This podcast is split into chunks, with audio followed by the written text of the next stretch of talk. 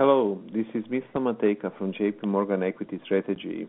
We are advising to open a short in European banks. We moved the sector from neutral to underweight. Banks have been one of the best performers in the last six months, second only to energy, are ahead nicely year to date, up 8% versus STOXX 600 at 1%. For Eurozone, they are at a high of the year relative, and cumulatively, uh, for Europe, they are ahead by 60% since September 2020 in the last three years, reflecting the EPS uh, increase. If the bond yields are in the process of peaking this quarter, as we suspect, then banks could start to struggle. After all, banks rally was underpinned by the sharp move up in the bond yields over the past three years, with German 10-year moving from -0.5% to 3%, U.S. 10-year from 1% to 5%. Any potential fall in yields or the ECB cuts next year will reduce banks' profitability.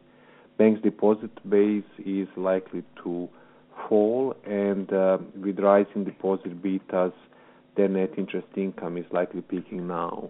From the regulatory side, the sector may not enjoy as favorable a backdrop as it did recently, with buybacks and capital return to shareholders as good as they get.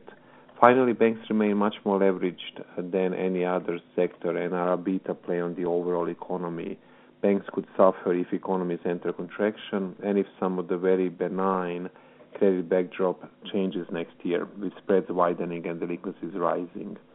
We are using the funds to upgrade healthcare from neutral to overweight. The sector has lagged this year, but will benefit from higher dollar exposure, low beta, and the long duration angle. If banks start to lag, then periphery could fall behind core markets. Periphery nicely outperformed the core for a while. Italy's top European performer year to date, up 15%. But banks' relative and peripheral markets relative performances remain very strongly correlated. We remain bearish on the overall market direction, and our sector positioning stays the barbell of commodities uh, led by energy and the bond proxies such as utilities and staples, which are catching up post their earlier poor performance.